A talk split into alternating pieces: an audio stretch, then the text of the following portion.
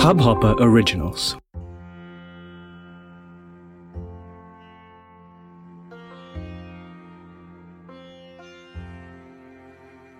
मनु महाराज के घर दो पुत्र हैं, प्रियव्रत और उत्तानपाद। प्रियव्रत महाराज के वंश की कथा पंचम स्कंद में वर्णन है। चतुर्थ स्कंद में उत्तानपाद राजा के वंश का वर्णन है। उत्तानपाद राजा की दो पत्नियाँ हैं। सुरुचि और सुनीति।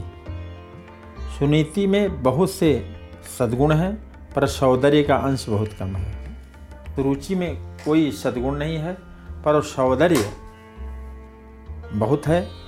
राजा को सुनीति अति प्रिय है और सुरुचि अति प्रिय है। राजा रुचि के अधीन है, नीति का उन्होंने त्याग कर दिया है। आँखें दो प्रकार की हैं, बाहर की आँखें, चर्म चक्षु भीतर की आँखों के ज्ञान चक्षु कहते हैं। सभी को ज्ञान चक्षु से देखने की आदत डालिए। चर्म चक्षु से किसी को न देखिए। चर्म चक्षु प्रायः चमड़ी को देखते हैं। चमड़ी का मोह होता है। सौंदर्य का मोह होने पर ज्ञान बह जाता है। जीव स्वरूप का होश खो बैठता है। सुरुच के सौंदर्य में राजा का मन फंस गया। सुरुच के कहने से राजा ने सुनीति का त्याग किया। राजा सुरुच रानी के साथ महल में रहते हैं।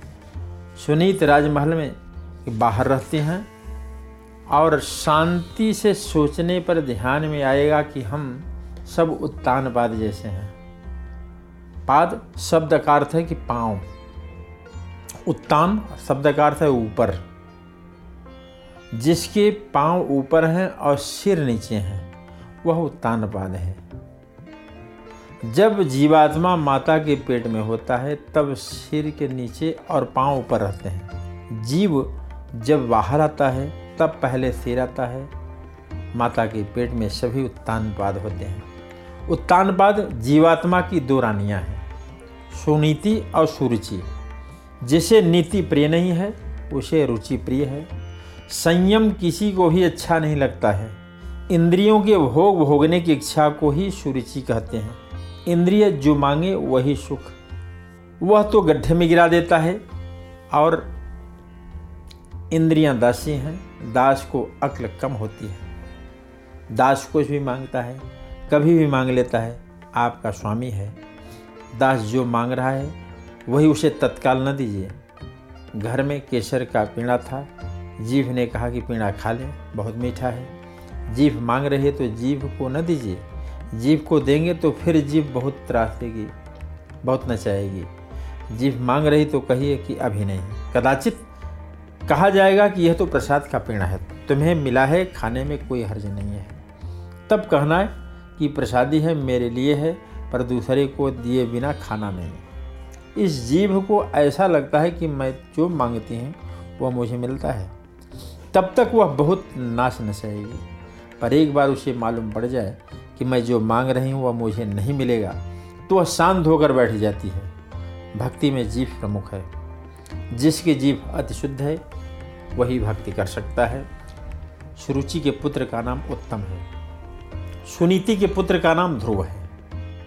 जिसे रुचि प्रिय है, उसे उत्तम फल मिलता है। उत्तम शब्द पर थोड़ा विचार कीजिए। उत शब्द का अर्थ है ईश्वर।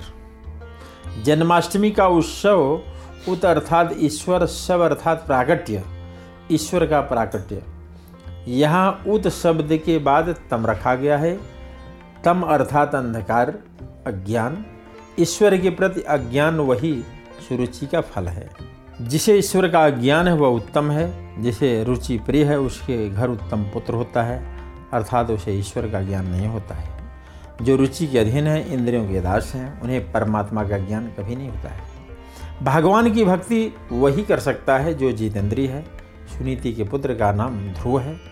ध्रुव शब्द का अर्थ है अविनाशी, यानी जिसका कभी विनाश नहीं होता। रुचि से निष्पन्न आनंद विषयानंद क्षणिक है। नीति से निष्पन्न आनंद भजनानंद सदैव रहता है। विषयानंद दो चार मिनट से अधिक नहीं रहता है। भागवत में सुखदेव जी महाराज ने बहुत सुंदर उदाहरण दिया है। कि विषयानंद कैसा है? वह दाद को खुजलाने जैसा है। दाद होने पर लोग मरहम लगाते हैं। जब दांत ठीक हो जाने का समय आता है, तब बहुत खुजली होती है। खुजलाहट सहन करने वाला सुखी होता है। कई लोग खुजली सहन नहीं कर सकते। वे नाखून से दांत को खरोचते हैं। इससे नाखून का विष लग जाता है और दर्द बढ़ जाता है। परिणाम खुजलाने वाला दुखी होता है। दांत में खुजली होती है, उसी तरह इंद्रियों में भी खुजली होती है। इंद्रियों के विषय सुख देने से सुख का भाष होता है, पर विषयानंद दो चार मिनट से अधिक नहीं रहता। भक्ति में तुरंत आनंद नहीं आता है, पर एक बार आनंद आ जाए तो फिर वह आनंद कभी छोड़ता नहीं है। उसे छोड़ने की इच्छा ही नहीं होती। भक्ति का आनंद भजनानंद सदैव रहता है। भक्ति में आनंद न आए तो भी भक्ति चालू ही रखिए। अनेक बार भक्ति में आनंद नहीं आता, तब जीव विषयानंद भोगने जाता है। विषयानंद प्रारंभ में दुख देता है, अंत में भी दुख देता है। बीच में थोड़े क्षण के लिए वह सुख का भास कराता है। किसी भी प्रकार के सुख को भोगने की इच्छा होती है, तब मन चंचल हो जाता है। मन चंचल होने से पाप होता है, पाप शुरू होने से शक्ति का नाश होता है। भोग अंत में वियोग देता है, दुख देता है। भगवान के दर्शन की इच्छा से पाप नष्ट होते हैं। भगवान जब हृदय में आते हैं, तब मन शुद्ध होता है। आप ऐसी इच्छा रखिए कि मुझे इस जन्म में ही भगवान के दर्शन करने हैं। भगवान जिससे मिलते हैं, परिपूर्ण रूप से मिलते हैं। भोग सभी को अधूरा मिलता है। भोग किसी को भी परिपूर्ण नहीं मिलता। भोग परिणाम में वियोग देता है, परंतु भगवान एक बार भी मिल जाए, उसको कभी प्रभु का वियोग नहीं होता है। विषयानंद और भजनानंद, ये दोनों आपके समक्ष रखे हैं। विवेक से पसंद कर लीजिए। भक्ति में तुरंत आनंद नहीं आएगा, परंतु भक्ति चालू रखें। भक्ति में एक दिन ऐसा आनंद आएगा, फिर वह सदैव बना रहेगा।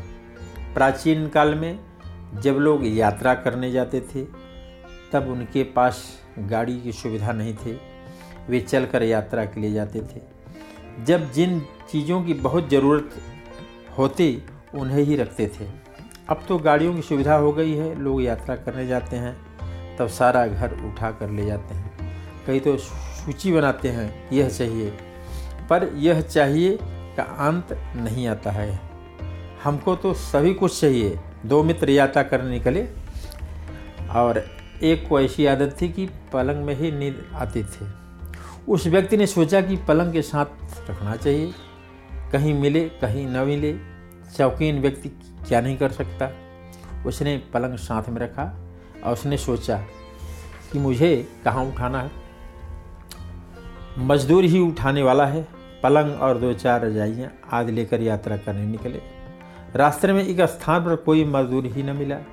अब कौन उठाएगा? सोचा कि आज मैं मजदूर बन जाऊँ। उसने पलंग रखा सिर पर और उस पर रखा सामान। सिर पर बोझा है, धूप तेज है। रास्ते में एक सज्जन मिले। उनको आश्चर्य हुआ कि प्रेम से उलाहना दिया कि यात्रा करने जा रहे हो और इतना बोझ रखा है। आपको देखकर मुझे तकलीफ़ हो रही है। आपको कितना संताप हो रहा होगा। उस यात्री ने कहा कि इसमें कोई संताप नहीं हो रहा है। रात्रि में बहुत आनंद आता है। अरे, रात्रि में क्या आनंद आता होगा? यह तो एक यात्री की कथा है, किंतु यह आपकी कथा है। मानव क्षणिक विषयानंद के लिए सारे दिन दुख का पहाड़ सिर पर रखता है। अति दुख सहन कर वह क्षणिक सुख भोगता है। मानव लौकिक सुख भोगने के लिए जितना दुख सहन करता है, उतना दुख परमात्मा के लिए सहन करने लगे तो परमात्मा को दया आ जाए। परमात्मा प्रकट हो जाए, विषयानंद परिणामतः बुलाते हैं। विषयानंद उत्तम का स्वरूप है, ध्रुव अर्थात भजनानंद। ब्रह्मानंद का स्वरूप है, वह सुनीत का बालक है। राजा ने सुनीत का त्याग किया है, सुनीति बालक को समझा रही है। सुरुचि रानी में राजा का मन फंसा है। ध्रुव जी पाँच वर्ष के हो गए। एक बार जब ध्रुव जी मित्रों के साथ खेल रहे थे। तब एक बालक बोला कि इस ध्रुव को इसे पिता ने निकाल दिया है। इसकी माँ को भी वे रखते नहीं हैं। ध्रुव जी दौड़कर घर आए और माता से पूछने लगे कि, माँ, मेरे पिताजी कहाँ हैं? माता का हृदय भराया पुत्र, अब बड़ा हो गया है, समझने लगा है। उससे मैं कैसे कहूँ कि तुम्हारे पिता ने मेरा त्याग किया है? सुनीत पुत्र को समझाने लगी, बेटा उस राजमहल में तुम्हारे पिताजी रहते हैं, हम इधर रहते हैं। बालक ने कहा कि माँ, मुझे पिताजी से मिलना है। और वह दौड़ कर राजमहल में पहुँच गया। राजा ने सुनीत का त्याग किया, पर राजमहल के दास दासियाँ सुनीत को बहुत सम्मान देते हैं। सुनीत का पुत्र आज महल में आया है। सभी उसे प्रेम करने लगे, सभी उसे सम्मान देने लगे। ध्रुव जी से सभी पूछते हैं कि मेरे पिताजी कहाँ हैं? जवाब मिला कि भीतर विराजमान हैं। बालक तुरंत भीतर गया। सुवर्ण के सिंहासन पर उत्तानबाद राजा बैठे हैं। उनकी गोद में उत्तम है, जिसे वे खिला रहे हैं। सुंदर श्रृंगार करके सूर्य रानी वहाँ खड़ी हैं। बालक दौड़कर आ पहुँचा। कोई भी बालक आपके पास आए तो आप उसे बाल कृष्ण लाल की भावना कीजिए। बाल कृष्ण लाल के में उसमें दर्शन करें। बालक में जब तक विकार वासना नहीं है, तब तक बालक भगवान का रूप होता है। तब तक वह प्रभु का स्वरूप है। वासना जागने के बाद वह जीव भाव में आता है। निर्दोष, निर्विकार बालक परमात्मा का स्वरूप है। कई पुस्तकें पढ़ने से जो ज्ञान नहीं मिलता, वह बालकों के साथ खेलते हुए अनायास मिल जाता है। समर्थ रामदास, स्वामी बालकों के साथ खेलते रहते थे। बड़े संत बालकों जैसे ही होते हैं। बालक को देखने में मन पवित्र होता है। बालक की प्रत्येक क्रिया निर्विकार होती है। बालक के रूप में जो होता है, वही बालक बोलता है। मन, वाणी और क्रिया, जिसके एक रूप होती है, ऐसा शुद्ध हृदय बालक का ही होता है। बालक को कपट करना नहीं आता। माता पिता सिखाते हैं, तब बालक कपट सीखता है। बालक को झूठ बोलने की अक्ल नहीं होती। कई माताएँ स्वार्थवश बालक से झूठ बुलवाना सिखाती हैं। बालक के समक्ष पाप न कीजिए और बालक के समक्ष भक्ति कीजिए। आप भक्ति करेंगे तो आपके बालक भी बहुत भक्ति करेंगे। बालक का स्वभाव अनुकरण है। खेल में भी बालक को पाप करना न सिखाएँ। बोलो लक्ष्मी नारायण भगवान की। वृंदावन बिहारी लाल की।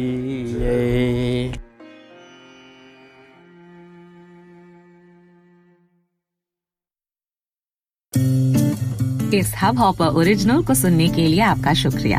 अगर आप भी अपना पॉडकास्ट लॉन्च करना चाहते हैं तो हब हॉपर स्टूडियो वेबसाइट पे रजिस्टर करें और एक मिनट के अंदर अंदर अपना खुद का पॉडकास्ट लॉन्च करें। यही नहीं स्टूडियो देता है आपको पूरी आज़ादी कहीं भी, कभी भी अपना पॉडकास्ट लॉन्च करने की सिर्फ़ तीन आसान स्टेप्स में। तो साथ में अपना पॉडकास्ट शुरू करने के लिए तैयार just hop on Hub Hopper simply content